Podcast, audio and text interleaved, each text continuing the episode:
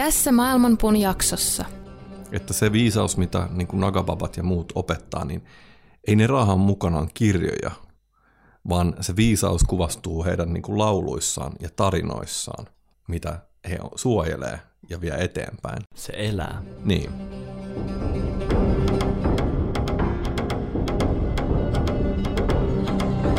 Maailmanpuun juuret ovat ylhäällä ja lehvästö alhaalla. Sen oksat levittäytyvät kaikkialle luonnonvoimien ravitessa niitä. Aistikohteet ovat sen versoja ja sen juuret levittäytyvät sitoen sielut niiden tekojen mukaisesti. Sen todellinen muoto ei ole näkyvissä tässä maailmassa, ei sen loppupää eikä alkupääkään.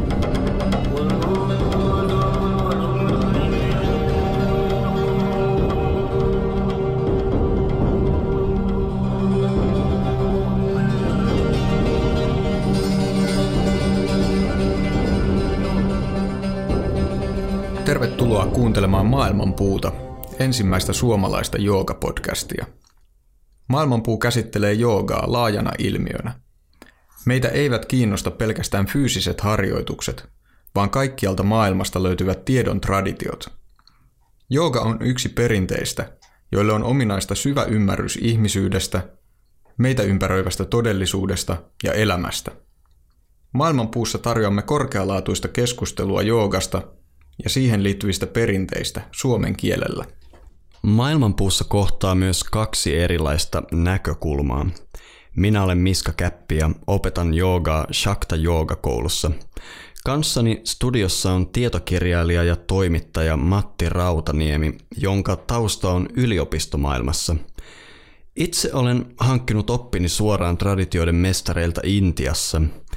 Erilaiset taustamme tuntuvat ruokkivan tilannetta, jossa joogaa voidaan käsitellä luonnollisesti eri perspektiiveistä. Tällä kertaa vieraanamme on kirjailija Aki Sederberg, joka tunnetaan muun muassa Radio Word-podcastin isäntänä ja useista musiikkiprojekteista. Akin kirja Pyhiin vaellus matkalla Intiassa ja Nepalissa kertoo hänen matkastaan intialaisen esoterian ja perinteisen joogan maailmaan.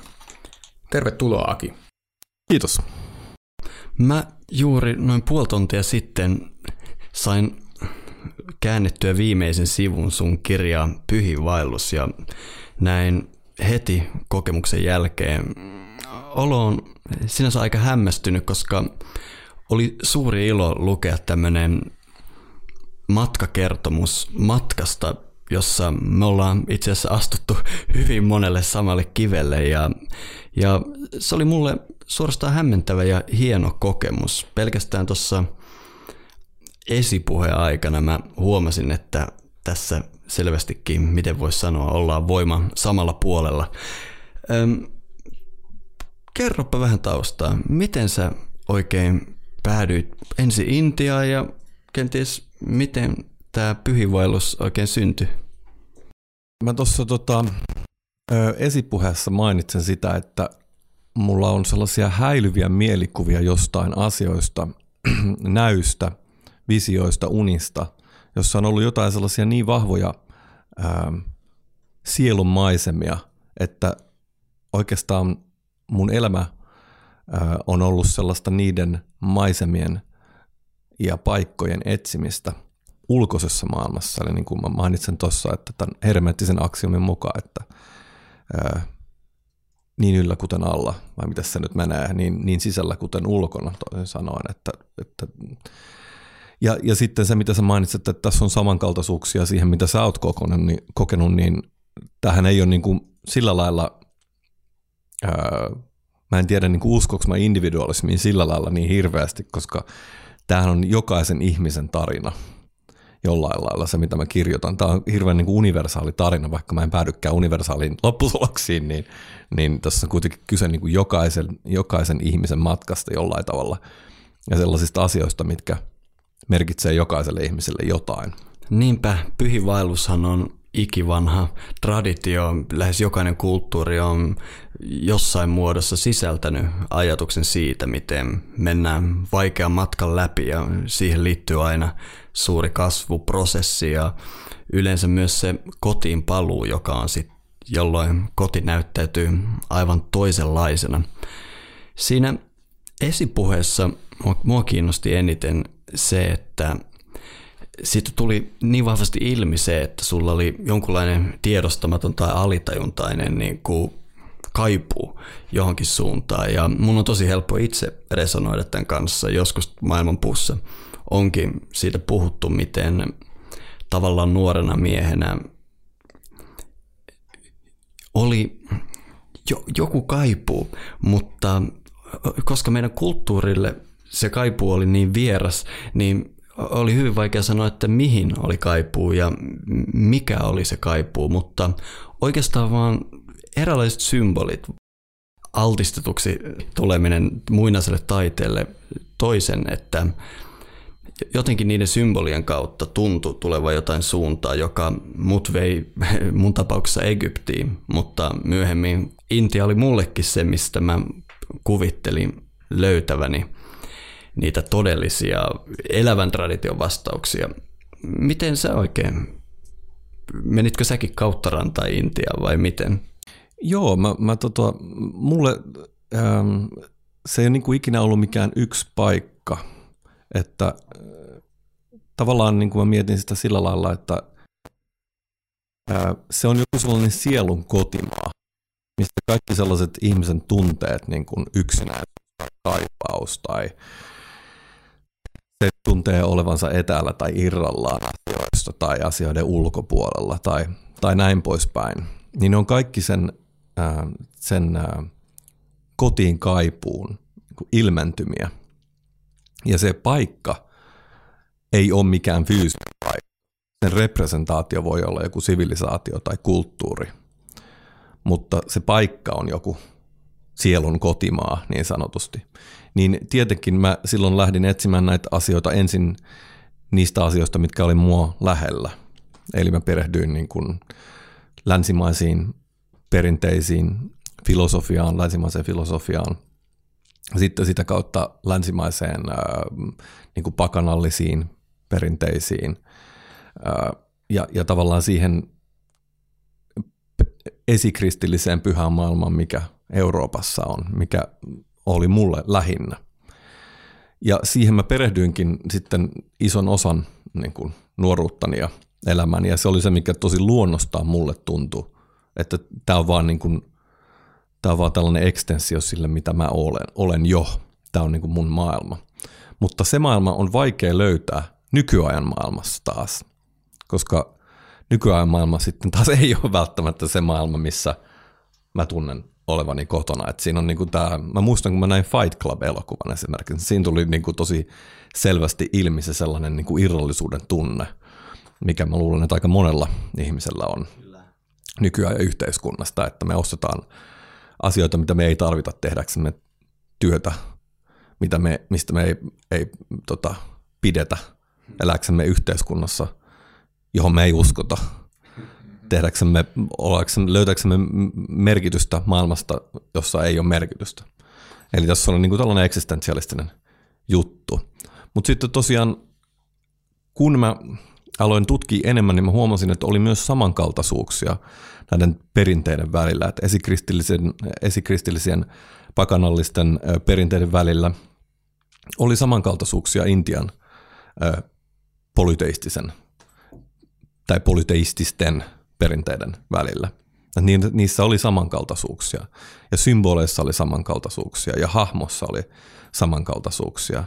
Shiva nyt tietenkin ensimmäisenä tulee sellainen mieleen näistä niin kuin dominoivista hahmoista ja, ja Dionysos ja sarvipäiset hahmot ja tällaiset niin kuin jumalahahmot, jotka oli täysin sen, sen sellaisen ö, ö, jotenkin urbaanin tota, ö, isähahmo Jumalan niin kuin ulkopuolella, mitä meidän sellaisen kauhean tylsän jumalkuvan tavallaan mitä meidän kristillinen tai ateistinen yhteiskunta jollain tavalla niin kuin antaa, niin oli olemassa jotain tällaisia villejä jumalia, jotka puhutteli mua.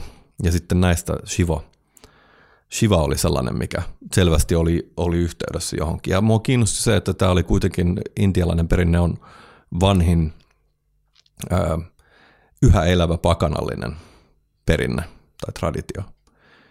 niin totta kai sillä on merkitystä nähdä, että miten tällainen pakanallinen perinne toimii nykyajan maailmassa ja miten se on jatkunut, ja koska se ei ole katkenut niin kuin meidän ö, perinteet on katkenneet, niin miten, mitä, mitä siitähän on pakko voi op, niin kuin pystyä oppimaan ja saamaan paljon.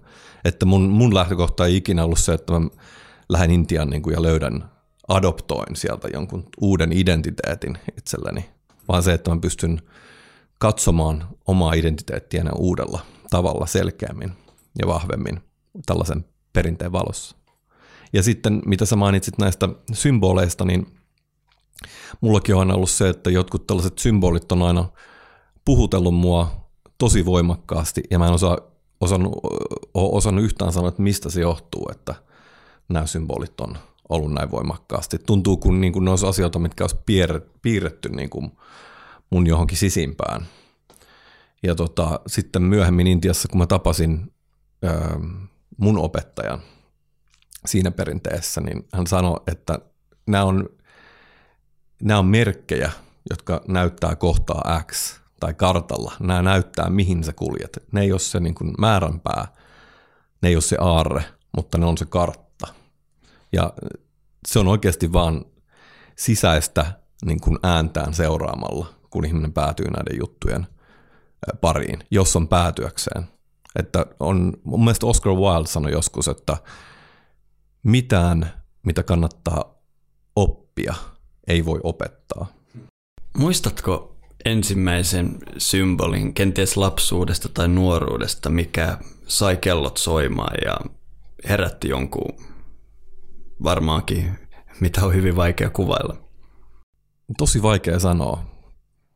Tosi vaikea sanoa, mutta mä muistan, että niin kuin jo tosi pienenä niin oli joku sellainen paikka, missä, mikä oli selvästi sellaisen normaalin uskonnollisen kokemu- tai sen, niin kuin mitä mä koin, että joku kristinusko oli pienenä lapsena näin. Että oli joku sellainen maailma, missä oli, tämä oli niin kuin mä, mä oon syntynyt 70-luvun lopulla, niin ehkä vielä 70, silloin kun mä oon ollut pieni, niin on ollut sellaisia kaikuja sellaiset 70-luvun kultaajasta ja on niin kuin tullut leffoja ja juttuja 70-luvulta. Ja siellä on ollut aina sellainen niin kuin visio, mikä mä oon saanut, että missä yhtyy jotenkin sellainen eroottinen ja ekstaasinen ja, ja sellainen niin kuin dionyysinen henki, mikä sitten on näyttäytynyt erilaisilla tavalla. Ja, ja mä muistan niin kuin sellaisia ihmeellisiä temppeleitä ja muita, mitkä on ollut ensimmäisiä asioita, mitä mä muistan oikeastaan. Ja mä en tiedä, mistä ne on oikein tullut. Tämä ei nyt ollut kauhean, mä en tiedä niin kuin vastasi tämä kysymys. Todellakin vastas. Mä, mä voin ihan hyvin kuvitella noin, koska mulla, mulla itsellä se oli niin yksittäinen hetki, jonka mä muistan. Mä muistan vaan, mun isäni on myös historiaopettaja ja joku mikäli kirja, mä avasin sen ja siinä oli kuva. Öö, Egyptistä kuninkaiden laaksosta, jostakin haudasta, se, sen seinätaidetta. Ja sen nähdessä niin kuin kaikki muuttui. Mä huomasin, että no nyt jälkikäteen on tosi vaikea järkeistää viisivuotiaan mieltä, mutta jos mä nyt kertoisin aikuisen mielellä sen, niin se olisi mulle, että nämä ihmiset on nähnyt maailman ihan eri lailla kuin mitä minä ja minun tuntemani ihmiset se vaikuttaa tosi hyvältä, mutta siinä kaikki. No toi Intia, se on niin kuin parisataa vuotta jo tavallaan ollut monille ihmisille länsimaissa sellainen, niin kuin, tavallaan se on edustanut kaikkea just tällaista tavallaan niin kuin, ö, jotain hyvin toisenlaista kuin tämä, missä me, me eletään täällä ja sitten on kutsuttu ihmiskunnan alkukodiksi ja sellaiseksi niin kuin paratiisin kaltaiseksi paikaksi, jossa ihmiset elää edelleen yhteydessä luontoon. Se, niin kuin, se on tavallaan niin kuin, sieltä romantiikan ajoista nykypäiviin jatkunut hyvin voimakkaana semmoinen niin kuin, mielikuvien määrä, tai niin, mielikuvat on hyvin yhdenmukaisia tavallaan siitä Intiasta. Toisaalta niin kuin, myös osa niistä on kauempana todellisuudesta kuin toiset, mutta niin kuin, miten sitten sun niin kuin, ensikohtaaminen Intian kanssa, oliko se shokki vai tota, tuntuuko sinusta, että sä oot tullut sinne, mitä sä oot etsinyt? Mä luulen, että mun ensikosketus Intiaan, tai mä olin lukenut niin kuin intialaista filosofiaa ja, ja näitä klassisia teoksia, ja mun mielestä ne oli aina ollut aivan mielettömän hienoja. Ja mun mielestä ne oli sellaisia niin kuin, totta kai, niin kuin elämyksiä. Että kun luki niitä, niin oli sellainen, että niin kuin, totta kai se on näin. Ja mun mielestä heidän käsityksensä jumaluudesta ja tietoisuudesta ja muusta oli aina tosi niin kuin itsestäänselviä ja hienoja. Ja itse asiassa mä kirjoitin ylioppilaskirjoituksessa, niin mä muistan, että yksi vastaus oli, mikä kyse oli Atman ja Brahman niin kuin käsitteistä. Mä muistan, että se oli se, mistä mä kirjoitin siinä.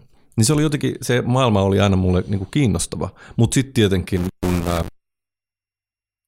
kun mä menin sinne, niin sehän on täysin niin kuin sellainen disorientoiva kokemus ja sellainen niin kuin psykedeellinen kokemus lähinnä, koska jos ei ole ikinä ollut sellaisessa niin kuin, ää, meiningissä, niin, niin onhan se sellaista aika niin kuin, jotenkin päätöntä. Muistan hyvin ensimmäisen päiväni juuri 20 vuotta täyttäneenä yksin Delhissä Baharganjissa ensimmäinen päivä Intiassa miettien, että nyt en ottanut miettiä tätä ihan loppuun asti, mutta kyllä se siitä lähti. Joo, ja se on outoa, kun sitten loppupeleissä, niin kun siihen tottuu taas, niin se on tavallaan se, että me eletään niin sellaisessa järkevässä niin kuin organisoituneessa yhteiskunnassa, ja sitten kun se intialainen kaos tulee niin kuin silmille, niin niin se on tosi häkellyttävä kokemus. Mutta sittenhän loppupeleissä siihen hän tavallaan rentoutuu jossain vaiheessa, kun taas se alkaa tuntua tosi normaalilta, se koko meininki. Ja on ihan sellainen, että näin, näinhän nämä hommat menee. Ja sitten kun, varsinkin jos on vähän pitempää, sitten kun tulee takaisin tänne, niin on sellainen, että jotenkin ahdistunut, ahdistunut koska niin kuin jengi on niin, niin kuin, kaikki on niin hiljasta ja jotenkin järjestäytynyt ja näin. Kyllä, mutta sä puhuit tuossa, miten sä löysit esimerkiksi länsimaalaisen filosofian ja esikristillisistä eurooppalaisista perinteistä jotain, mikä, mikä kanssa sä selvästi resonoit. Tuliko sulla sellainen fiilis, mulla on aika vahvasti jäänyt Intiasta mieleen se, että siinä missä muualla maailmassa mä oon voinut lukea siitä, mutta siellä jotenkin haistaa sen ilmassa. Se on niin kuin tuntuu niin sanotusti syvällä asti, että tässä on nyt jotain toisin kuin mihin mä oon tottunut. Joo, Joo näin se varmaan on. Ja, ja tota, mullahan oli sellainen, että mä olin jo niin kuin, ennen kuin mä matkustin Intiaan ja aloin perehtyä siihen maailmaan, niin mä asuin osana tällaista niin kuin veljeskuntaa. Englannissa, mikä oli tällainen niin kuin, pakanallinen järjestö tai veljeskunta, ja jossa oli ja se oli tällainen pan-eurooppalainen veljeskunta, sen, sen idea oli se, että siinä on, niin kuin, on tota, kaikki Euroopan panteonit on osa tällaista perhettä, ja sitten että se ei tavo- tavallaan ole niin mikään vaikka germaaninen tai suomalainen perintö. Okei, mä eksyn ehkä nyt asiasta, mutta joka tapauksessa niin mä olin jo kokenut sen, niin kuin, että tämä on joku asia, joka on tosi, tosi elävä ja muuta, mutta että mulla oli se ongelma jotenkin, että se ne ihmiset, jotka edusti sitä tai johti sitä tai niin kuin vei sitä asiaa eteenpäin, niin ne, ne oli usein ihmisiä, josta mä mietin, että missä niin kuin näiden ihmisten auktoriteetti on. Että okei, se voi olla ehkä parhaimmillaan jossain akateemisessa maailmassa tai taiteen maailmassa tai jossain. Mutta se ei ole niin kuin sillä, sellaisessa maailmassa, että ne jatkaa jotain niin kuin, ää, pakanallista perinnettä, vaan se on sillä, että ne tulkitsee pakanallista perinnettä. Ja se on se juttu, mikä, on, mikä oli Intiassa eri. Se, että se oli elävä. Nimenomaan. Vaikka se oli niin kuin vääristynyt ja vaikka siihen oli selvästi, pystyy näkemään niin paljon asioita, mitkä on vaikuttanut siihen niin kuin ajan saatossa ja miten ne merkitykset voi heittää päälleen siellä monessakin asiassa, mutta kuitenkin. Ymmärrän. No kun sä saavuit Intiaan alkushokin jälkeen ja muuten, oliko sulla joku selkeä kuva jo, sä olit jo siinä vaiheessa lukenut selvästikin paljon aiheesta. Tiesitkö sä, minne sä meet vai menitkö vaan?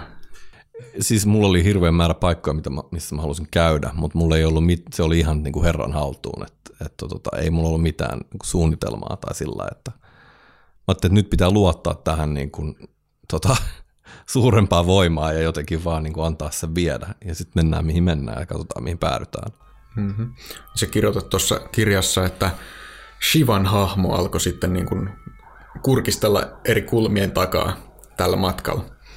Tota, ja päätit sitten seurata sitä. Miksi näin?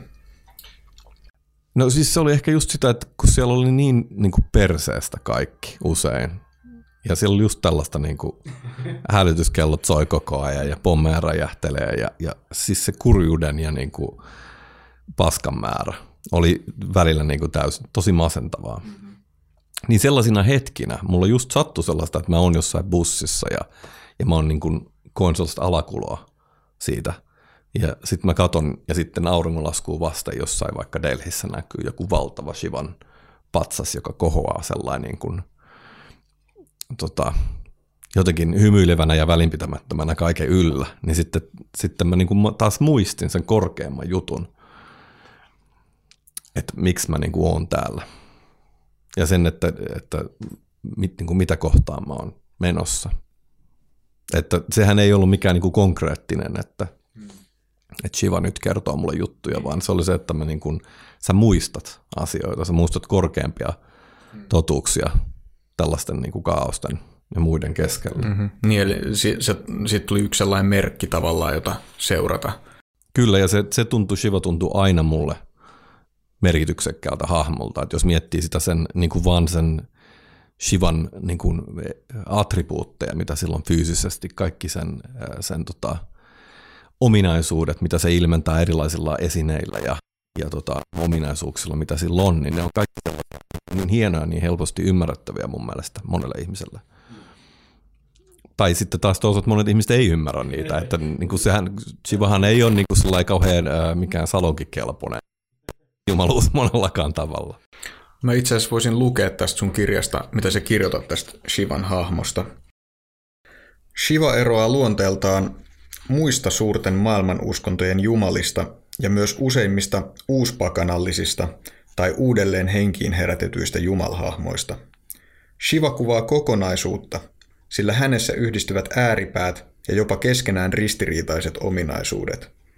Hän ei ole etäinen patri tai matriarkka, jonka apua ihmiset rukoilevat. Hän ei ole pelastaja eikä vapahtaja. Voisi miltei sanoa, että Shivaa ei voisi vähempää kiinnostaa, mitä ihmiset hänestä ajattelevat.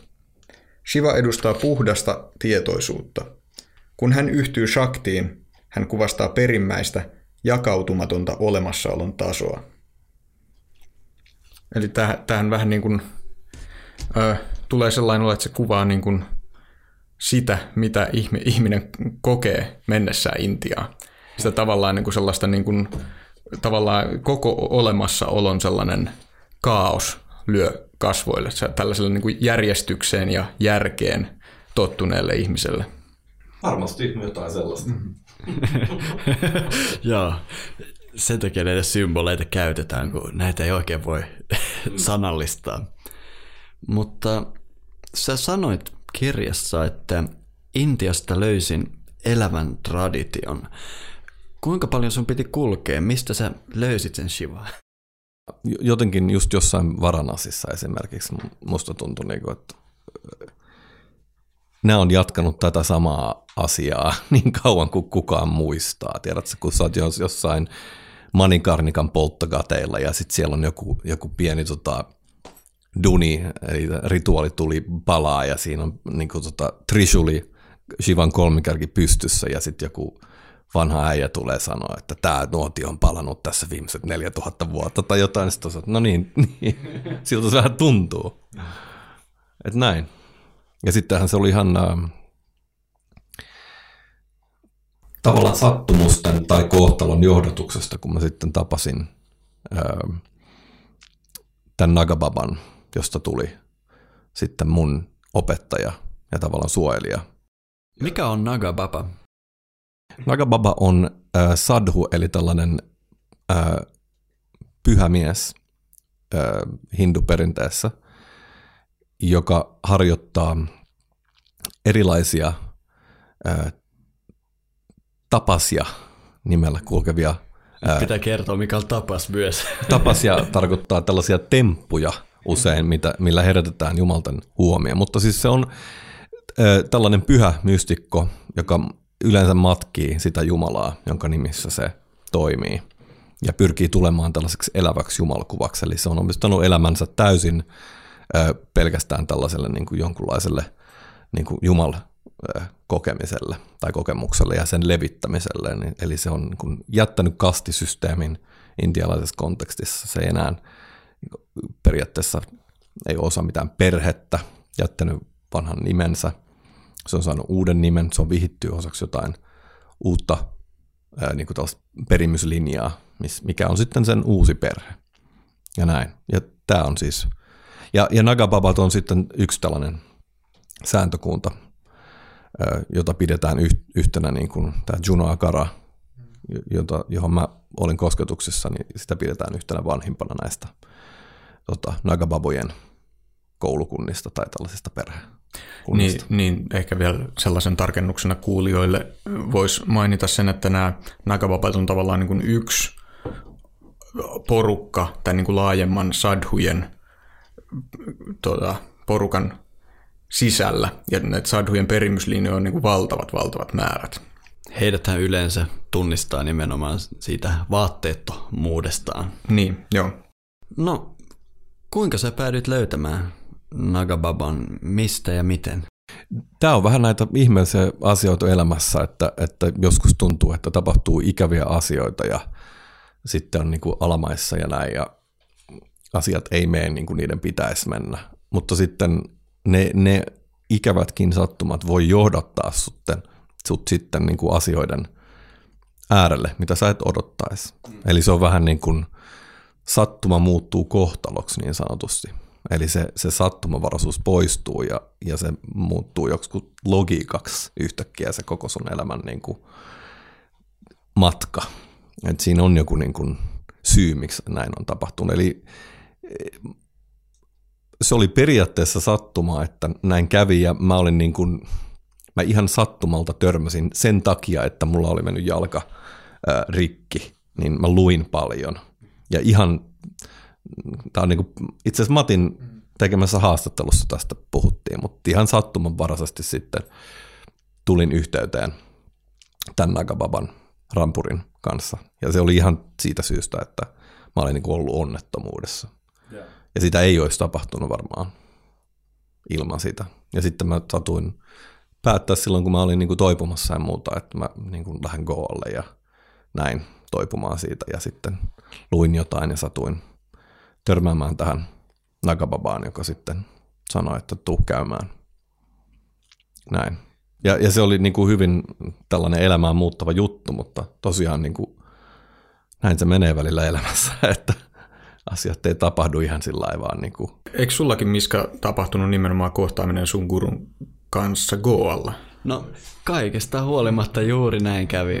Mä olin siinä vaiheessa viisi vuotta ollut tekemisissä erilaisten joogaperinteiden ja opettajien ja vaikka minkä kanssa. Ja mulla oli vähän semmoinen luovutusmentaliteetti päällä. Ja no, joka tapauksessa sitten mun hyvä ystävä tuli Intiaan ja päätin niin kuin hetkeksi unohtaa kaikki etsinnät ja hän sitten vaan kertoi, että haluaisi mennä rannalle, jossa ei ole ketään muuta ja mä satuin ihan eteläisellä Goalla tietämään tämmöisen paikan ja sinne me lähdettiin vaan makoille riippumatossa ja kerrankin mä en etsinyt yhtään mitään ja sitten paikalliset kertoi mulle, että joku kummallinen guru on siirtämässä ashramiaan siihen pikkukylään ja näin mä sitten lopulta löysinkin sen, mitä olin etsimässä. Eli se tuntuu menemään just näin, että etsivä harvoin löytää, mutta sitten joku kohtalon oikku paukauttaa kuitenkin just niille oikeille raiteille.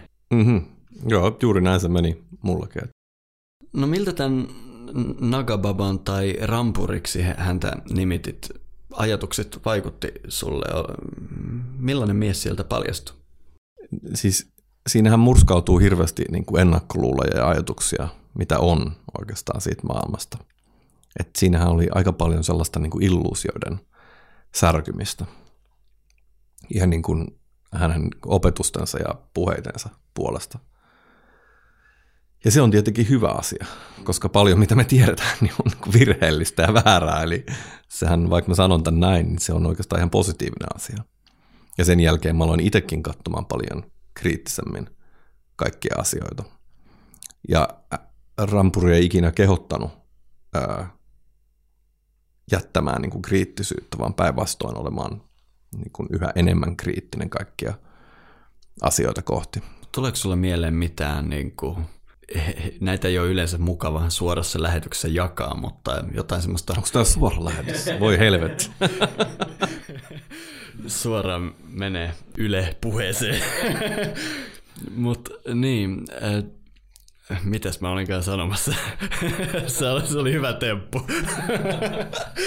ähm, niin, tuleeko sulle mieleen jotain semmoista yksittäistä tai laajempaakin, jotain kivuliasta niin kuin korttitaloa, mikä mureni ja joka oli tämmöinen mikä asia, mikä oli kohdattava ja johon opettajasta oli hyötyä? Oli varmaan ja se suurin oli se, että mä luulin, että mä tiedän niin kuin intialaisesta perinteestä jotain. ja sitten mä ymmärsin, että en mä itse asiassa tiedä siitä paljon. Aivan. Mutta mä oon niin kuin aina ollut vähän ylimielinen jätkä, niin mä ajattelin jotenkin, että mä, niin kuin, kyllä mä oon lukenut jo pari kirjaa, mä tiedän jotain, mutta, mutta en mä sitten sit mä niin kuin ymmärsin, että joo, itse asiassa tämä on itse asiassa koko elämän pituinen prosessi, että jos mä haluan ymmärtää nämä asiat oikeasti, niin mun pitää niin kuin, mä en voi ymmärtää näitä asioita ulkoa päin. Mun pitää sitoutua näihin asioihin, mun pitää omistautua näille asioille niin kuin todella. Että ei, ei niitä, ei niitä niin kuin opita näin. Ei ole mitään sellaisia, tiedätkö, joogitee one-linereita, mitä sieltä tulee, mitkä kertoo sulle kaikki niin kuin asiat, vaan ainakaan nagaperinteessä ja siinä, miten se näyttäytyi mulle, niin se oli tosi älyllinen perinne. Siis se oli niin kuin tällainen diskursiivinen perinne, eikä se ollut tällainen niin kuin mikä, että rakkaus on vastaus kaikkiin kysymyksiin hmm. ja niin kuin tällainen joku Beatles-homma, vaan se oli niin kuin jotenkin tosi monimutkainen, esoteerinen perinne. Joo. Ja se oli syystäkin esoteerinen niin kuin harvoille tarkoitettu, koska se vaati tosi paljon op, niin kuin oppilaalta. Aivan. Ja tota, se oli se niin kuin suurin juttu tietenkin, mikä tuli, minkä mä ymmärsin heti.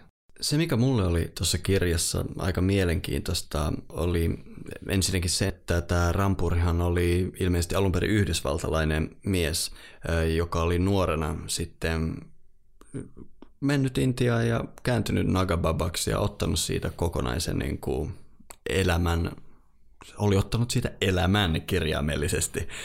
Ja kun mä itse aikoinaan siellä seikkailin ja etsin paljon kaikkea. Mulle, mä aloin hiljalleen havahtumaan tästä samasta jutusta, mistä sä puhuit, että tämä ei ole mikään niin, että luetaan pari kirjaa ja, ja sitten tiedetään, vaan se on, tarkoitti oikeasti perusteellisesti niin kuin syvimpiä ihmisten kerrosten niin kuin uudelleen käsittelyä ja kriittistä käsittelyä.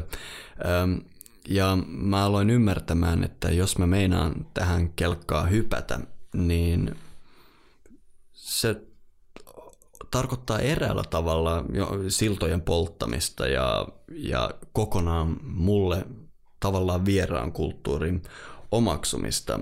Mutta sinänsä mielenkiintoista mun tiellä oli, että lopulta kun mä löysin todellisen gurun, todellisen opettajan, jossa mä näin, että nyt sieltä puhuu ne muinaiset sanat, mitä mä aina etsinyt, niin hän sanoikin mulle, että nyt hei Pelle, lopeta toi intialaisen esittäminen.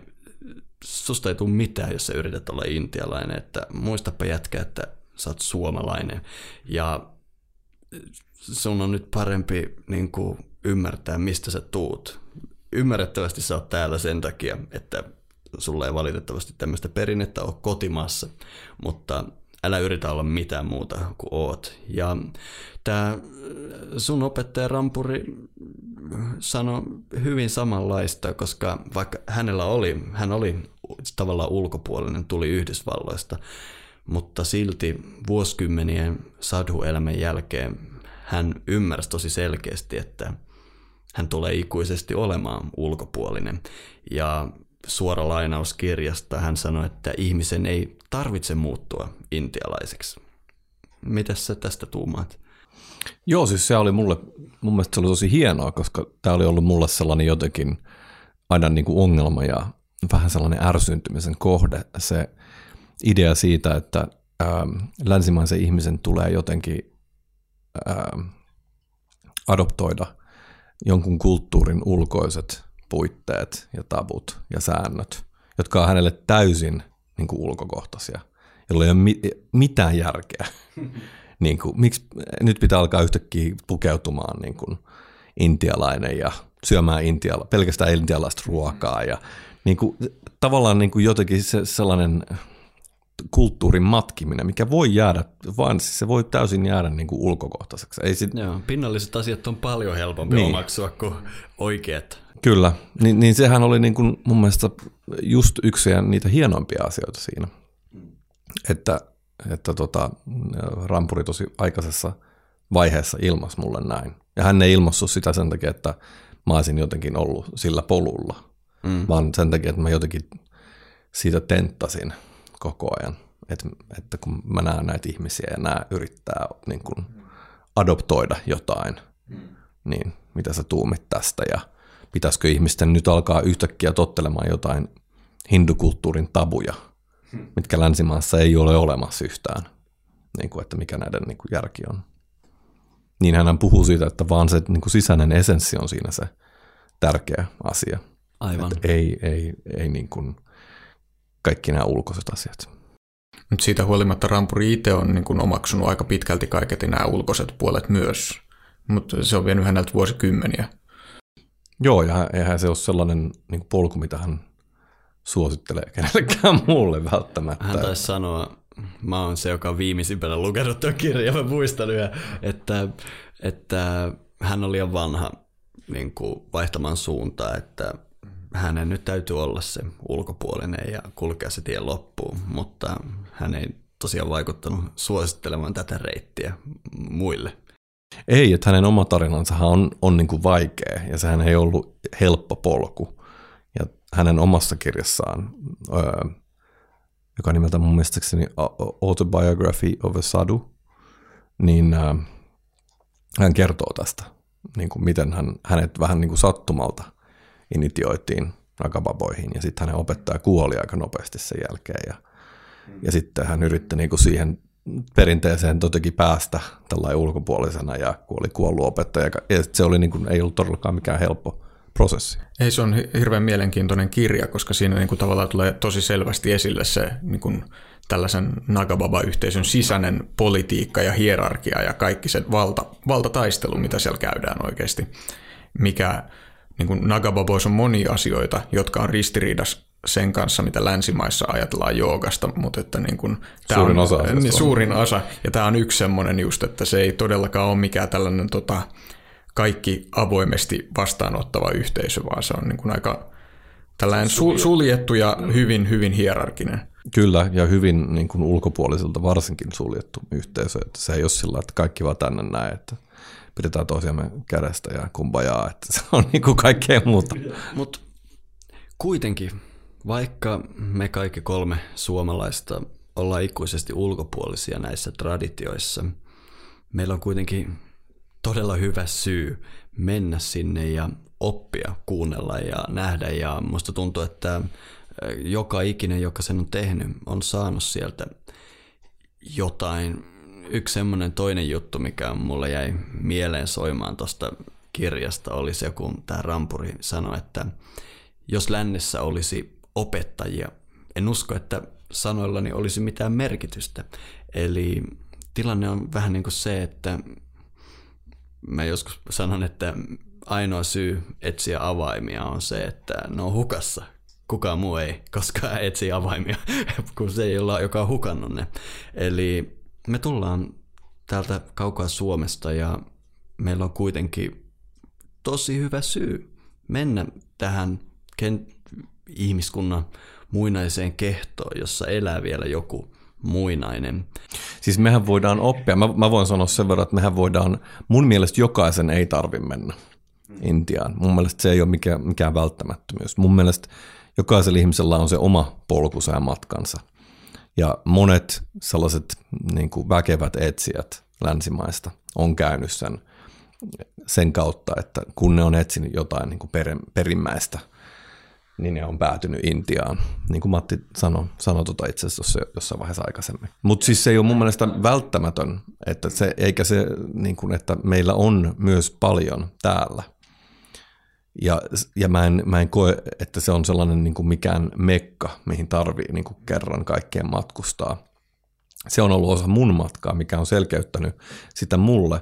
Ja mä oon huomannut, että niille Intian matkaille ja niille kirjailijoille, josta mä esimerkiksi pidän, jotka on siellä käynyt ja siitä jotenkin kirjo- kirjoittanut ja muuta, niin usein on, ollut, usein on ollut kyse siitä, että ne on mennyt sinne ja ne on nähnyt oman kotimaansa mm. selvemmin ja vahvemmin. Ja silloin ne on alkanut myös ymmärtää enemmän, että mikä se niiden oma niin kuin perinne oikeastaan on. Ehdottomasti, ja paikkojahan on monia minne mennä, ja mä uskon, että se on tarpeellista ainoastaan niille tyypeille, jotka on hukannut ne avaimet. Onneksi kaikilla ne ei ole hukassa ja useimpia ei edes kiinnosta. Niin, Mutta, suurin osa on unohtanut, että ne on hukannut ne. Mutta lähinnä mä johdattelin tuota siihen suuntaan, että mitä me ollaan hukattu? Niin, ehkä se, ehkä se idea on siinä, että siis ähm, kristinuskon tulon myötä me ollaan hukattu jotain.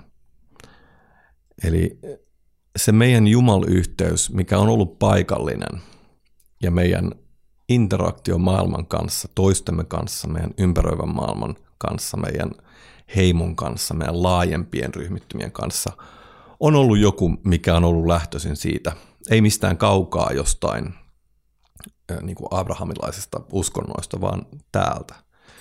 Niin kristinuskon tulon myötä pikkuhiljaa ajan kanssa, niin, niin tota, me ollaan niin kuin hukattu jotain siitä yhteydestä, mikä meillä on ollut meidän olennaiseen vanhempaan maailmaan.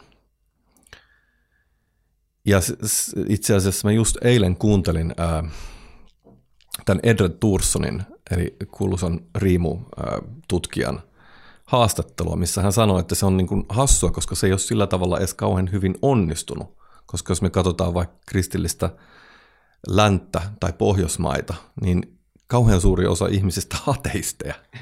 niin, niin, niin, niin, niin tavallaan se, se, sekään ei ole niin kuin täysin niin kuin vienyt meitä mihinkään. Ja mä, mä oon aina kokenut, että kristinusko ja, ja tota, tällainen ateistinen ideologia, niin niissä on jotain niin kuin hyvin samankaltaista. Ja ne varmaan hyvin pitkälti niin kuin on tavallaan, tämä ateismi on niin kuin suoraa seurausta siitä, että se uskonnollisuus tavallaan ero, ero, erotetaan siitä paikasta ja niin kuin välittömästä arkielämästä tällaiseen, niin kuin suljetaan kirkkoihin niin sanotusti. Ja se, sinnehän se unohtuu sitten. Sehän on tapahtunut hyvin selkeästi. Joo, just tätä mä mietin, että kun on reissannut paljon siellä sun täällä maailmassa, niin mistä tahansa maailmasta löytyykin tämmöinen syvempi perinne, jolla ihmiset rakentaa tietoisesti niin sanotusti toimivaa maailmankuvaa ja suhdetta maailmankaikkeuteen niin se symbolinen kieli, mitä nämä perinteet käyttää, on poikkeuksetta heitä ympäröivästä maailmasta luonnollisesti, jos me halutaan luoda yhteys tähän kosmokseen, me napataan ympäröivästä maailmasta ne symbolit. Intialaisille siellä juoksee tiikerit ja elefantit ja muut. Abraham, abrahamilaisissa uskonnoissa, niin kuin kristiusko, islam, siinä on taas tämä Lähi-idän maisema ja, ja kulttuuri mukana. Ja kun tämä on tuotu, tämä kulttuuri, vaikkapa nyt Pohjois-Eurooppaan, niin me ollaan hyvin pystytty toteamaan viimeisen parin 300 vuoden aikana, että se ei tunnu toimivan, se ei tunnu pysyvän. Kun me kerran se omaksuttiin, niin se ei ollut kuin muutama hassu sata vuotta, kun me vähän näyteltiin siinä mukana ja nyt tuntuu, että varsinkin nuoremmista sukupolvista kaikki on valmiita hylkäämään sen. Eli tämä meiltä taitaa olla hukassa. Miten sä luulet, että toi vaikkapa intialaiseen perinteeseen vähän pinnan alle sukeltaminen voi auttaa meitä tässä? Ähm, no ehkä siinä on se, että, että jos katsotaan hinduperinnettä, niin sehän liittyy olennaisesti siihen ihmisryhmään, mikä heillä on. Hmm. Että hindu-uskonto niin sanotusti, jos sitä nyt voi edes sanoa siksi hinduismi, niin eihän se pyri levittäytymään millään tavalla. Se on sidoksissa siihen kansaan, kulttuuriin, mikä siellä on. Se on osa sitä. Sen takia se uskontosanakin on vähän hassu, koska se on niin osa heidän maailmaansa. Ja, ja tota, se on tavallaan äh, niin kuin tapa, millä he näkee pyhän tai itsensä ja heidän suhteensa pyhään. Niin jo sen oppiminen ja sen ymmärtäminen, että nämä asiat on sidoksissa toisiinsa ja että se on paikallinen asia, niin se on jo tosi iso asia, jos länsimainen, länsimainen voisi sen ymmärtää. Koska jos me ajatellaan uskontoa tällaisen kristillisen ää, viitekehyksen myötä, niin uskonnot on aina niin kuin dogmaattisia. Ne on aina universaaleja, ne ei liity ihmisen, ihmisten tällaisiin kansanryhmiin, vaan tällaisia ajatuksia jostain tällaisesta niin kuin universaalisesta ihmisestä, joka sitten pelastuu erilaisten oppien ideologioiden kautta. Oli ne sitten kristinusko, islam, marksismi, kansallissosialismi, mitä näitä niin kuin on, mitkä on saanut kaikkea hienoa ja vähemmän hienoa aikaa viimeisten satojen vuosien aikana, että niin kuin, se on mun mielestä iso osa asia. Et iso ymmärrys, jos, jos länsimaiset voi ymmärtää niin kuin jonkunlaisen tällaisen terveen pluralismin olemassaolon. Mutta oli jännä, kun sä mainitsit tonne, että on hassu sanoa hindulaisuutta uskonnoksi, koska, ja se, koska se on tavallaan niiden niin kuin osa elämää siellä Intiassa ja tavallaan rajoittunut siihen paikkaan ja porukkaan siellä, niin tavallaan toihan on niin kuin olennainen pointti, koska sana uskonto, erityisesti suomen kielessähän sana uskonto viittaa siihen, että se on jotain niin kuin ulkopuolista, mikä pitää uskoa. Sen takia se on tosi kaunis sana, koska se kiteyttää sen Suomen historiaa. Mutta jatka vaan. M- niin, mutta että sitten Intiassahan niin kuin vastaavaa sanaa ei tavallaan ole.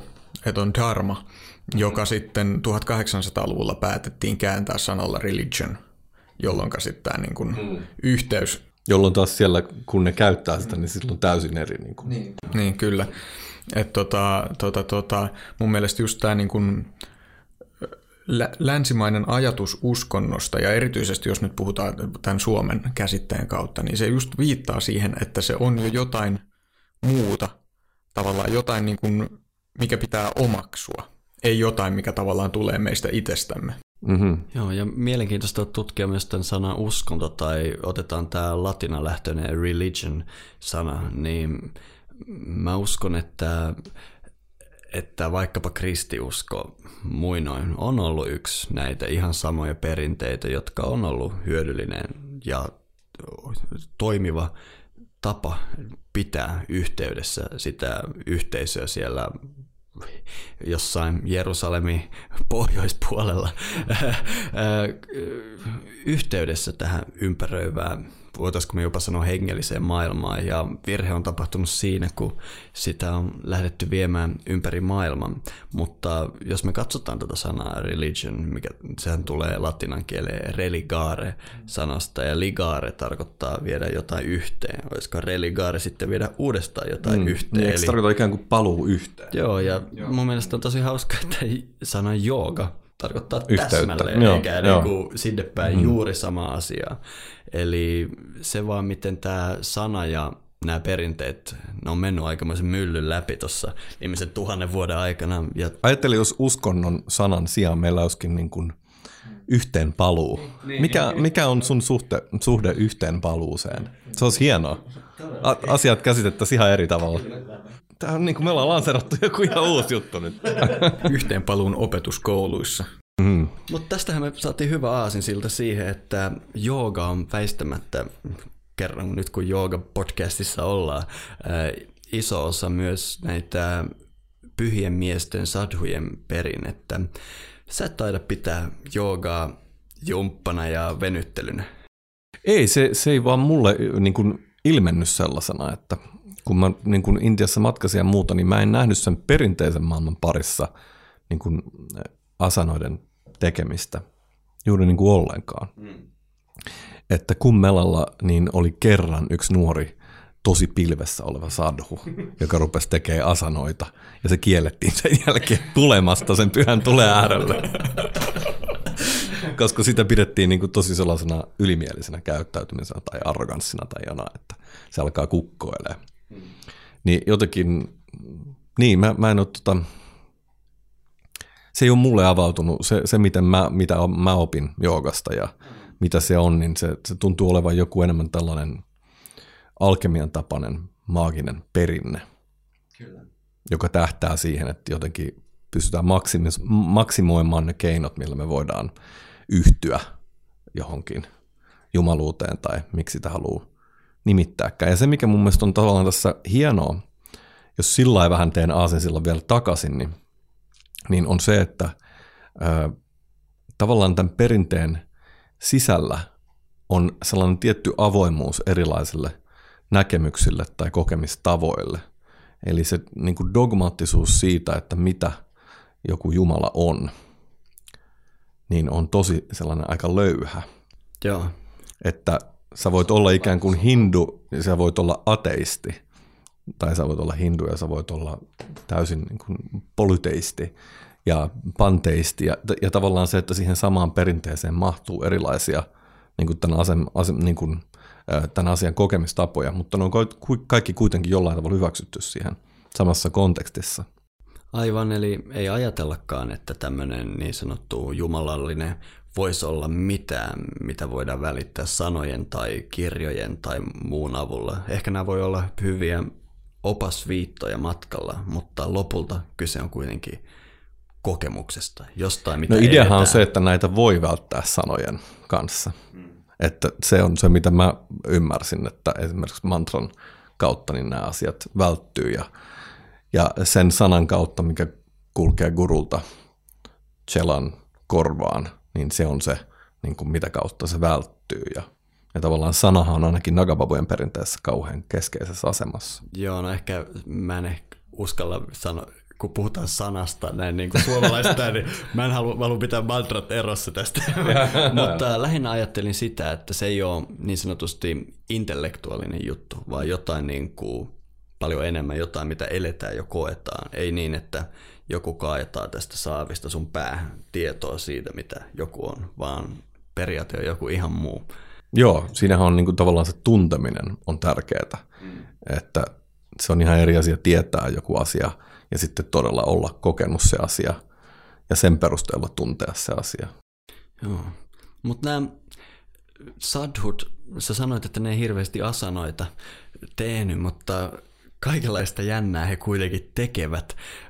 Mä otin ylös tuosta kirjasta tämmöisen lauseen, missä sanottiin, että tapasi on itsessään eräänlaista hengellistä machoutta. Kerrotko lisää tästä aiheesta? Niin tapasia on nämä tällaiset henkiset harjoitteet, mitä he tekee, tai sadut tekee, usein niin kuin kiinnittääkseen Jumalan huomion.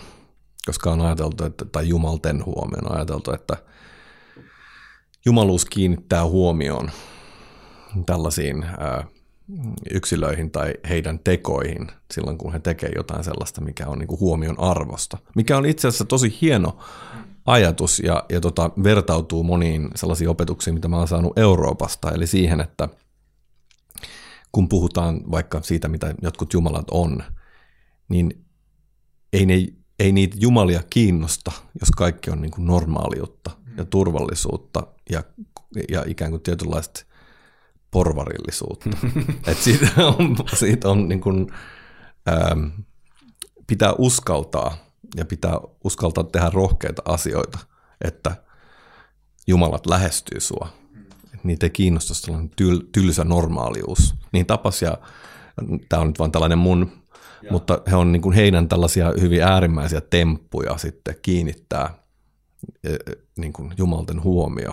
Ja näitähän ei me voida niin kuin oikeasti ymmärtää, tai mä en ainakaan voi ymmärtää näitä kaikkia, koska osa näistä niin kuin on, on on, ne on niin äärimmäisiä tai niihin liittyy joku niin kuin pysyvä fyysinen niin kuin sun, sun kehon muuttaminen sillä tai jotenkin tekeminen sillä että sä et voi enää tehdä vaikka jotain kävelyä esimerkiksi, niin, niin, niin. niin jos se on mun mielestä sillä että ei mitään järkeä. Mutta nämä kaikki asiat ei niin kuin aukene mulle välttämättä sillä myöskään. No mitäs sulla tulee mieleen jotain tämmöistä temppuja? No vaikka joku, tiedätkö, peeniksen pyörittäminen miekan ympärille, sen miekan taivuttaminen tuonne jalkojen taakse ja sitten joku äijä, joka tulee seisoo sen miekan päälle. Ne siinä on sellainen yksi hyvin jostain syystä mieleenpainava juttu. Siis nä, näissä tuntuu näissä tota, tapas- ja tempuissa tai menetelmissä olevan aika vahvana semmoinen, että tavallaan pitää niinku osoittaa olevansa kaikkien maallisten rajoitusten yläpuolella. Mm-hmm.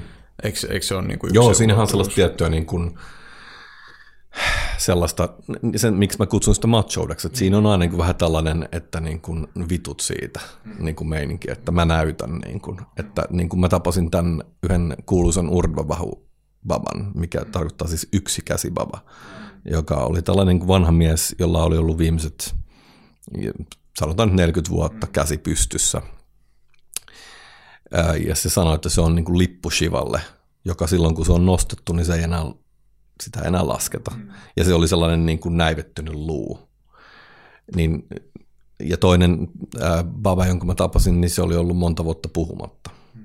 Et sillä oli sellainen pieni lehtiä, mihin se kirjoitteli juttuja, heitteli ja näytteli valokuvia ja näin. Et se kommunikoi kyllä, mutta se ei puhunut. Niin nämä on kaikki niin kuin tapaisia esimerkkejä. Kaikissa on aika suuri hinta. Niin näissä alapääleikissäkin se perustuu. Alapääleikit. Siinä on uusi äh, jollekin koululle tällainen tapasian peruskurssi, alapääleikit. Joo, tähän ed- nämä leikit edellyttää sen äh, alapäähermon katkeamista, että se myös tarkoittaa sitä, että joutuu luopumaan monista asioista lopuelämäänsä, että hinta on näissä aina kova. On, ja sitten näihin liittyy oikeasti ongelmia ja, ja sellaisia asioita, miksi myös mun mielestä on tosi niin kuin viisasta länsimaisten ja eurooppalaisten pysyä ö, kriittisinä näitä asioita kohtaan, eikä alkaa ihannoimaan ja katsoa näitä asioita niin kuin ruusunpunaisten linssien läpi. Että jos näitä, näitä vaikka tuota hermojen katkaisuja tehdään ihmisille, jotka on jotain kahdeksanvuotiaat poikia. Ja sillä ja, ja tota, okei, ne, ne tulee nagababoksi, kun on kahdeksanvuotiaita, ja sitten joku niiden guru sanoo, no niin, nyt leikataan sut hermot, niin nehän on osa sellaista veljeskuntaa, eihän ne tajua siinä vaiheessa sanoa, että ja muuta. Että siellä on niin kuin vähän eri tällainen niin kuin käsitysmaailma siitä, että, tai vapaasta tahdosta ylipäätänsä ja niin kuin jutusta. Että siellä on paljon tuollaista hyvin niin kuin mun mielestä harmaalle alueelle menemistä ja siitä, että okei, sä voit luopua asioista tai, tai tota, luopua maailmasta, mutta mun käsityksen mukaan se pitäisi tapahtua sun omasta tahdosta silloin, kun sulla on ne kapasiteetti ymmärtää, että mistä sä oot luopumassa. Mutta jos olet joku kuusivuotias jätkä, joka luopuu jostain seksuaalisuudesta ennen kuin se on edes alkanut, mm. niin mä pidän sitä tosi huonona asiana. Ja, ja mä pidän tällaisia asioita just no, tähän ei varmaan monet babat yhtyisi, mutta mun mielestä se on niin kuin merkki jostain niiden perimyksen niin kuin degeneraatiosta. Täysin samaa mieltä. Ja yksi niistä syistä, minkä takia nämä mun sadhu jutustelut ei koskaan kuitenkaan tuntunut tuottava hedelmää. Mä yleensä pidin näitä pyhiä miehiä siinä mielessä tosi arvokkaina mulle, että he oli se suora linkki buinaseen perinteeseen, mutta kuitenkin mä aistin ja näin koko ajan sen rappion, mikä näissä perimyslinjoissa oli kuitenkin eksynyt. Kuka tietää milloin, mutta todennäköisesti ei edes kovin kauan aikaa sitten. Ja mä en koskaan kuitenkaan löytänyt sieltä opettajaa, jonka oppeja mä olisin valmis seuraamaan. Kuinka paljon sä tunnet omaksunees sitä ää, perinnettä, missä su, sua on opetettu, missä saat, mihin sut on vihitty? Älyllisesti mä tunnen, että mä oon omaksunut tosi paljon siitä. Että se vaikutti mun suhtautumiseen niin kuin länsimaisiin perinteisiin esimerkiksi tosi paljon. Ja just siihen, että mä aloin suhtautua paljon kriittisemmin niihin, niihin asioihin. Ja sitten ähm, syvemmällä tavalla niin musta tuntuu, että mä oon omaksunut niin paljon, kun mä pystyin omaksumaan omistamatta lopun elämääni niille asioille. Et musta tuntuu, että mä olin mennyt niin, niin pitkälle, kun pystyy niin kuin menemättä sitten tavallaan otta, ot, ottamaan sen viimeisen askeleen tavallaan jollain tavalla. Kyllä, pyhiinvaellushan lähtökohtaisesti sisältää myös kotiin paluun. Mm. Eli päätit kuitenkin tulla kotiin. Joo, kyllä. Ja se oli mulle tosi niin kuin ilmeinen päätös, mutta niin kuin jossain vaiheessa sitä miettii tavallaan, koska tuossa kun, kun, sun, kun sä saat initiaation tällaisen niin kuin vihkimyksen tällaiseen perinteeseen, niin tavallaan se niin kuin idea on siinä, että sä saat uuden nimen ja sä, sä synnyt osaksi jotain uutta maailmaa, johon sulla on sitten sellainen erikoinen pääsy. Ja mä ymmärsin, että mulla on tavallaan harvinainen asema, että näitä pääsyjä ei oikeasti ole niin kuin helppo saada. Että mä tiedän neljä niin kuin länsimaalaista nagababaa, josta kolme tai kaksi ehkä puhuu englantia. Se on, ja kun ne, ne häviää, niin ja niiden tilalle ei ole kuitenkaan tullut uusia, niin ei niitä niin kuin sisäänpääsyä jollekin länsimaalaiselle kauheasti siihen maailmaan ole. Kyllä, ja se maailma lainausmerkeissä myös on hyvin katoavaista sorttia, että kuka tietää, kuinka pitkään edes intialaisilla on mahdollisuus. Sä puhuit tuossa kirjassa jo siitä, miten kumpa meillä on, no tuosta kirjan kirjoittamista on jo aikaa. Mä en tiedä millaista tällä hetkellä siellä on, mutta, mutta no ensinnäkin kumpa meillähän on, on tämmöinen sadhujen kokoontuminen, joka, no se, sitä pidetään eri vuosina, mutta se suuri taitaa olla 12 vuoden välein. Ja sä kävit ja osallistuit siihen ja myöskin huomasit, että sen luonne saattaa olla muuttumassa meidän aikoina. Kerro vähän meille kum, Kumpameelasta. Joo, Kumpameela tota, on tällainen maailman suurin ihmisten kokoontuminen jonkun uskonnollisen tai henkisen tai maagisen tarkoituksen takia tällä planeetalla. Näkyy kuulemma avaruutta. Joo, näin. Mä, mä luulen, että tämä voi olla niinku tällainen urbani. Jonkun pitäisi itse testata tämä, mennä johonkin avaruuteen ja katsoa, onko tämä tota, niin kuin, mä en ole ihan varma, pitääkö tämä vaikka. Mutta siellä on, on miljoonia, miljoonia, miljoonia ihmisiä, jotka haluaa kylpeä ja, ja tota, gangesioissa samaan aikaan ja saada tällaisen ää, tippoja tällaisesta amrit, niin kuin kuolemattomuuden eliksiiristä, jo, jolla on sitten tämä koko myyttitarina, mikä liittyy siihen, miten tämä kummela on syntynyt. Mutta se on tällainen maagillinen yhteen kokoontuminen.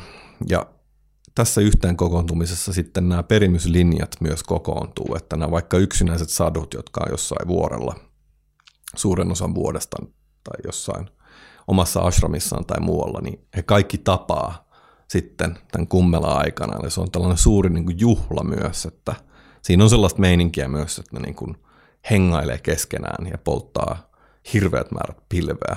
Ja se on niin kuin sellaista hauskanpitoa myös osittain se homma. Eli se on niin kuin paikka, jossa nämä perimyslinjat tapaa ja vahvistuu. Ja myös uudet initiaatiot tapahtuu, eli nämä suuret initiaatiot, missä kaikkia uusia sitten näitä oppilaita vihitään osaksi perimyslinjaa, niin se tapahtuu kummelan aikana. Ja kummela siis ei ole mikään yksi päivä, vaan se on tällainen niin kuin kuukausien niin kuin prosessi. Mun mielestä se on pari-kolme kuukautta, mitä se kestää. Ja sitten se kulminoituu tiettyyn tällaisiin snaan päiviin, eli tällaisiin kylpemispäiviin sitten, mitkä on erilaisten Intian astrologian mukaan määritettyjä hetkiä, milloin Joo. Ja eikö se, eikö se ta- tapahtuman toistuminen määritä myös sen niin kuin astrologisesti? Eli tiettyjen, niin kuin, onko se Jupiterin kierron mukaan vai minkä? Mä en nyt, jonkun, mä en jonkun planeetan kierron mukaan se menee ja sitten se on niin kuin neljässä eri paikassa kussakin periaatteessa 12 vuoden välein. Mutta että sitten siinä on tiettyjä poikkeamia, koska nämä, nämä tota, planeettojen kierrot on jotenkin epäsäännöllisiä. Joo. Ja sillä jos halutaan vetää vielä tällainen vähän niin kuin banaalimpi esimerkki siitä, minkälainen kummela on, niin Star Wars-baari kertaa joku miljoona. niin siinä on vähän sellainen meininki. Mä en tiedä, onko tämä kauhean hyvä esimerkki. Mutta että... Mulla heti edes on. Joo, joo. Se, se, on värikäs esimerkki ainakin. Että se kyllä... Siinä on sellainen, että bändi soittaa autoa musa ja siellä on niinku olioita ja magiaa ja kaikkea. Se on vähän sellainen satukirjamaailma. Ja se on sulkeutumassa ja häviämässä. Että se on niinku tavallaan urbanisoitumassa kummella ja sitten myös tavallaan teknologisoitumassa – ja kaupallistumassa ja se, sen, sen muon, luonne on muuttumassa ihan selvästi ja Babat on tästä itsekin huolissaan. Siitähän, siitähän oli, oliko se nyt viime vuonna viimeksi järjestettiin, niin silloin siitä oli lehtijutut, että tota, nämä Intian superrikkaat tyypit o, niin kuin ostaa sieltä jotain osastoja ja niillä on, niin kuin, ne alkaa entistä enemmän vaikuttaa siellä. Näin varmasti on. Joo. Eli se on, sehän on sellainen niin kuin leiri. mm, Joo, kuinka monta miljoonaa ihmistä sinne oikein tulee Öö, keskimäärin? Mä itse asiassa taidan mainita sen tuossa Joo, mä muistan se mun mainitsit. kirjassa, mutta nyt mä, en, mä oon huono numeroiden kanssa, niin mä en lähde sanoa. Mutta miljoonissa se luku kyse on miljoonista, joo. Että se kertoo kaiken. Kyllä. Siis kymmenissä miljoonissa. miljoonissa, kyllä. No, millainen sun kotiinpaluu sitten oli? Tämän, si, tässä ei olla, ei olla menty detaileihin, mutta tämä koko Kumbamelan kokemus oli sulle niin kuin todella massiivinen niin kuin matka ja loppuikin yllättäen ja sitten palasit kotiin ja siinä oli kaikenlaisia suuria tunteita ja isoja muutoksia ja muuta. Kerro vähän kotiinpaluusta. Joo, siis tämä kummellahan tapahtuu, tapahtuu tavallaan tällaisen maagillisen tarkoituksen vuoksi, että ihmiset etsiinkin sieltä jonkunlaista niin kuin kulminaatiota asioille. Ja sitä pidetään tällaisena niin kuin kuoleman ja elämän niin kuin, ää, taitekohtana. Ja sitä se oli sitten mulle tosi konkreettisesti, että tällaisena suurin, suurena kylpypäivänä mä sain kuulla, että mun isä oli kuollut. Ja sitten tota, sitä oli hyvä pohtia siellä ja mielen, niin kuin, no, mielenkiintoista, mutta se oli, se oli niin kuin, siitä muodostui mulle sellainen henkilökohtainen kokemus, taitekohta tosi keskeisesti ja, ja, tota, ja sitten mun niin kuin babat kehotti mua saman tien niin kuin lähtemään kotiin ja ottamaan tätä gangan vettä sitten tänä kylpypäivänä mukaan ja kaatamaan sitä sitten arkun päälle. Ja näin mä tein. Ja, ja tota, mutta samalla se oli jo tuntunut siltä, että tämä on niinku se taitekohta mulle muutenkin, että tämä on niinku tavallaan tämän pitemmälle. Mä en tässä maailmassa välttämättä kulje. Että se tuntui sellaiselta taitekohdalta. Ja mä tunsin niin kuin mun omien jumalien ja mun, mun niin kuin merien ja järvien jotenkin kutsun täällä. Se oli kauhean konkreettisesti. Mä tunsin, että mun suonissa on jotain, mikä vetää mua takaisin mun oman jotenkin henkisen kotimaan luo. Ja sitten mä palasin tänne. Ja tästä mä kirjoitan tuossa sitten kirjassa just. Ja tota, näistä on jotenkin vaikea puhua, koska musta tuntuu, että Ernest Hemingway sanoo, että kirjailija ei puhu, vaan se kirjoittaa. Niin nämä aina tuntuu tällaiselta vähän niin kuin halvalta kopiolta siitä, mitä mä oon jo kirjoittanut, mutta että Mutta millaisena Suomi näyttäytyi sulle?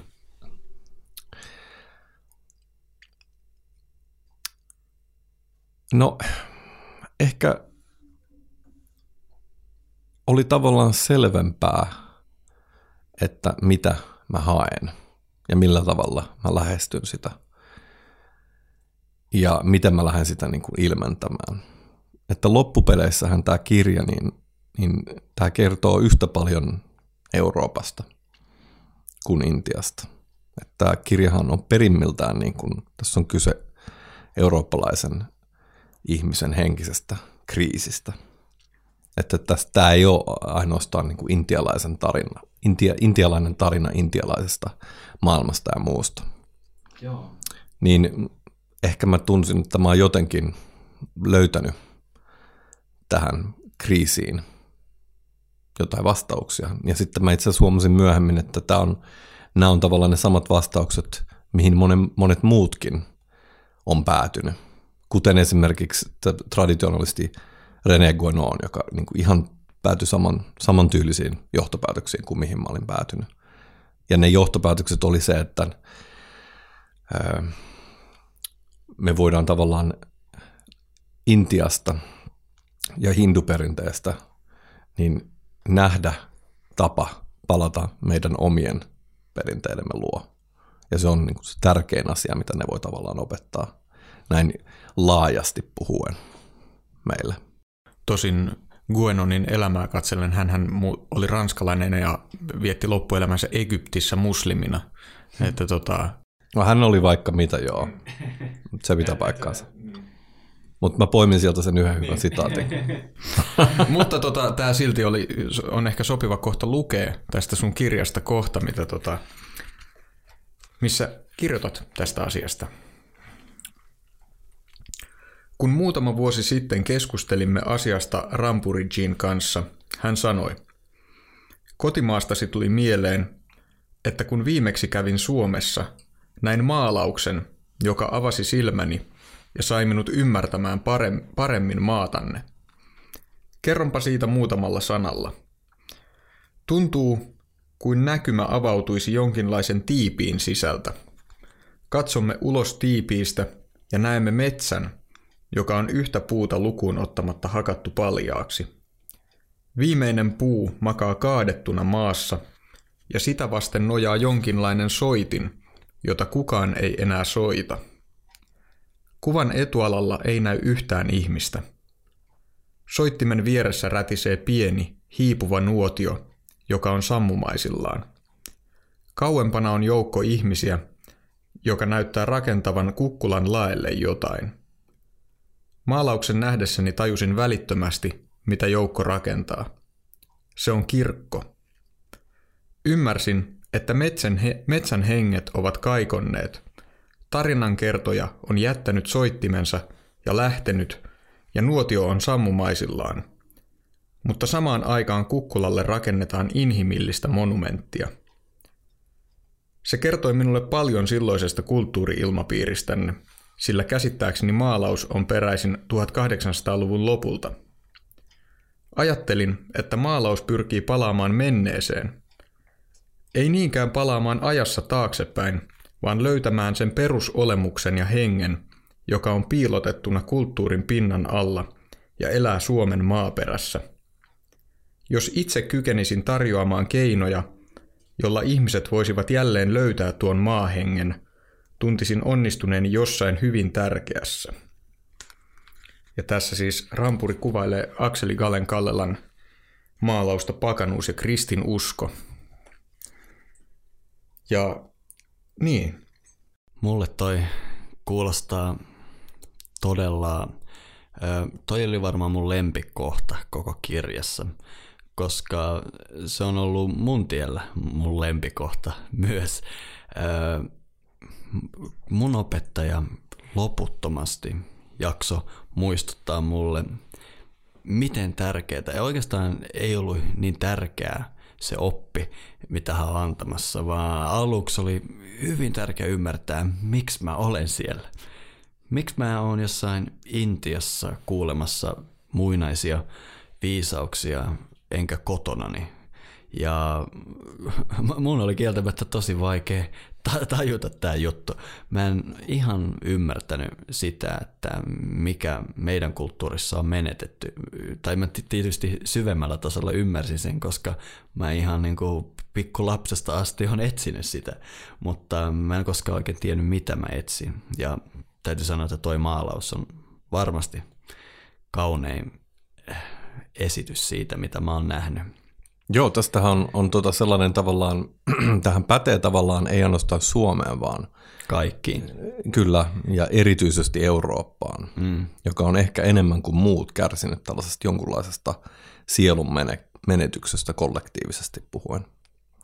Ja Rampuri kertoi mulle sellaisen muun muassa hauskan tarinan, että hän oli ollut jossain saksalaisessa tällaisessa keskusteluohjelmassa vieraana. Ja sitten he oli kysynyt häneltä, että no mihin, mitä tota, mihin sä niinku kannustat, ja mitä sä kannustat itse, ihmisiä niinku etsimään. Niin hän oli vastannut, että etsikää Votan, etsikää Tuur ja näin poispäin, kun hän oli Saksassa. Hmm. Ja ne oli ollut sellainen, että ei, ei, ei, että ei, me voida täällä Saksassa ja ollut niin kuin al, alkanut niin kuin täysin niin kuin hikääntyä tai sillä niin kuin panikoitua tästä hommasta. Ja se on vain, koska niillä asioilla Saksassa on jonkunlainen negatiivinen historia, mutta se ei vähennä niiden asioiden merkitystä yhtään kenellekään meistä. Ja se oli se, mitä hän sanoi, mun mielestä oli niin tosi hauska, hauska tota juttu. Ja myös se, että silloin kun öö, mä sain mun initiaation, niin kuin vihkimyksen, niin tähän tapahtuu Euroopassa. Ja tähän samaan öö, viikon mittaiseen initiaation osallistui tuollainen kourallinen muita eurooppalaisia. Ja Rampuri pyysi mua ennen sitten tätä isoa havan rituaalia, eli tällaista pitkää seremoniaa, niin laatimaan tällaisen listan nimistä, jotka edustaa kaikkien läsnä olevien pakanallista perimää. Ja, ja tota, jostain syystä hän niin luotti, että mä voisin tehdä tällaisen hyvän listan, minkä mä sitten tein, koska mukana oli eri niin kuin Euroopan tota, kolkista olevia ihmisiä. Ja nämä kaikki jumalat pyydettiin paikalle todistamaan sitä vihkimystä silloin. Ei ainoastaan Shivaa ja intialaista jumalperhettä. Ja tässä on mun mielestä sellainen keskeinen asia ihmisten ymmärtää, että kun ne haluaa etsiä ja saavuttaa jotain jumalyhteyttä, niin jos ne on vaikka nähnyt elefantin kerran jossain Korkeasaaressa, niin ehkä Ganesh ei ole silloin se oikea jumaluus, jota lähdetään ensimmäisenä kutsumaan, niin kuin aina kutsutaan Ganeshta ensimmäisenä. Ehkä siinä ei ole mitään järkeä. Ehkä siinä on joku syy, että se on nimenomaan Intiassa, missä, missä näin tehdään. Jos etsit Jumalaa, suunta metsää.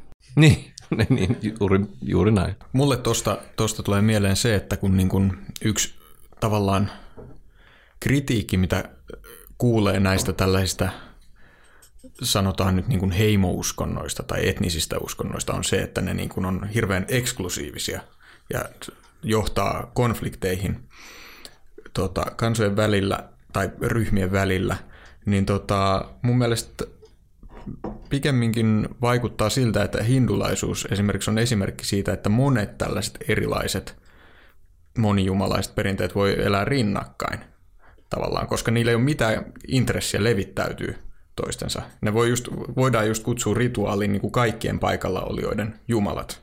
Juuri näin, ja, ja mä taas puhun mun opettajan sanoin, kun mä kerron, referoin tarinaa, että miten esimerkiksi kun ö, kristinusko tuli Intiaan, niin aluksi se asenne oli se, että ai te haluatte tuoda tänne jumaluuden, joka muuttaa veden viiniksi ja kävelee vesien päällä ja näin. Tossa on Hyvä, tossa, just tossa on teidän temppelipaikka. Sama islamin kohdalla. Okei, okay, teillä on tällainen, joo, tuolla toisella puolella rakenta, rakentakaa tonne. Niin kun, et, tämä oli heidän, mikä sitten tietenkään ei ole palvellut heitä kauhean hyvin, mutta että he ei ollut mitenkään, he pysty näkemään sen niin kuin pluralismia heille, niin kuin, mikä tietenkin suututti näitä monoteisteja tosi paljon, että, että kun heillä oli tämä, niin kuin, että Jeesus ja vaikka Muhammed vaan niin kuin yksi muiden tällaisten avatarien joukossa esimerkiksi. Mutta mä oon kyllä sitä mieltä, että vaikka ymmärrän, miksi sä sanoit, että se ei ole palvellut heitä kovin hyvin, niin kuitenkin haluan niitä vastaan sen verran, että he on kuitenkin se ainoa perinne, joka on pystynyt säilyttämään elävänä sen koko ikivanhan vedat on yhä kokonaisia. Eli, eli vaikka eletään synkkiä aikoja, niin mä luulen, että tämä periaate on kuitenkin palvellut heitä tosi hyvin. Se voi olla joo, ja, ja siis tarkoitin lähinnä sitä Intian nykyistä Kyllä. tilaa ja sitä, että esimerkiksi tavallaan mä itse, kun mä niinku katselen tota kirjaa ja sitä tarinan kaarta, niin mä huomaan, että toi terrorismi on sellainen jatkuva teema tuossa kirjassa. Ja se ilmenee mun niinku matkalla jatkuvasti sellaisena niinku allapiilevänä jotenkin jännitteenä. Ja se, että oliko se viime vuoden kummelassa, milloin oli öö, saatu kiinni nämä terroristiepäilyt, jotka oli aikonut iskeä kummelaan niin kuin juuri nimenomaan sen takia, että saisi mahdollisimman paljon tuhoa aikaa ja, ja pystyisi riistämään mahdollisimman monta ihmishenkeä. Niin se muodostuu sellaiseksi niin kuin teemaksi koko ajan tuossa kirjassa. Ja se, mitä sä sanoit, että, että tota, tällaiset etniset uskonnot johtaa konfliktiin, mitä niin, ne ei historiallisesti välttämättä niin paljon sitä tee. Että kun me tällä hetkellä katsotaan, että minkä uskontojen nimissä tehdään eniten terrorismitekoja, niin vastaukset on niin kuin hyvin ilmeisiä. Hmm.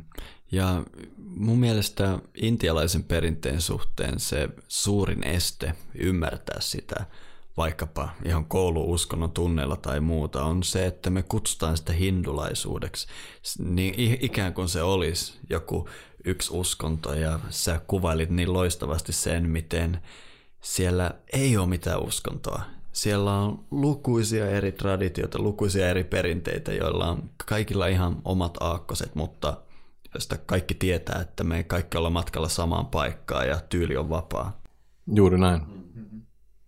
Ja ehkä se, ja se ongelma ehkä muodostuu meillä Euroopassa siihen, että meillä ei ole niin kuin elävää suullista perinnettä. Et mä luulen, että se on niin kuin hyvä asia alleviivata, että meillähän on kyllä perinteitä tosi paljon, mutta se, että meillä ei ole tavallaan sellaista elävää auktoriteettia, joka jatkaisi suullisesti näitä perinteitä, että ne olisi elävää perintöä. Kyllä. Että se viisaus, mitä niin kuin Nagababat ja muut opettaa, niin ei ne raahan mukanaan kirjoja, vaan se viisaus kuvastuu heidän niin kuin lauluissaan ja tarinoissaan. Ja se jatkuu, ja ne opetukset, ja ne opetukset on sellaisia, mitkä on niin kuin eläviä, ei ne ole kodifioitu kirjoihin. Että se idea tästä pyhästä kirjasta on aika vieras. Koska se tarina on se, mitä he suojelee ja vie eteenpäin. Se elää. Niin. Aika huikea matka. Mä luulen, että tätä pyhiinvaellusta ei enää voi kokea yhtään paremmin muuta kuin lukemalla ton sun kirjan. Sitä ollaan kuljettu tässä huikeasti. Onko sulla, Matti, jotain lisättävää tähän? Ei mulla välttämättä ole lisättävää tähän tämän enempää. Mun mielestä on ollut erittäin hieno, hieno keskustelu.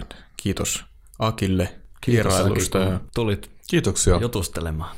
Ja tota sun, sun työhön voi paneutua ilmeisesti sun nettisivuilla. Kyllä, nettisivuilla äh, akiserveri.com löytyy niin kuin, kirjoituksia tulevia ja menneitä ja tietoa sitten tulevasta kirjasta ja näin. Eli tämä kirja on tulossa myös englanniksi ulos, jossa tämä on hyvin tällainen laajennettu versio, jossa sitten otetaan vielä enemmän asioita mukaan ja sitten mulla on työn alla ää, seuraava kirja, missä mä sitten tavallaan toteutan kaikkia niitä asioita, mitä mä oon oppinut Intiassa, niin jollain tavoin siinä lähestymistavassa, minkä mä otan Euroopan pyhiä paikkoja kohtaan. Hmm, mielenkiintoista. Joo, eli ja kaikki nämä tarpeelliset linkit löytyy meidän sivuilta maailmanpuu.com, eli ei tarvitse kirjoittaa ylös. Mutta suuri kiitos kaikille. Kiitoksia. Maailmanpuuhun pari viikon päästä. Kiitos.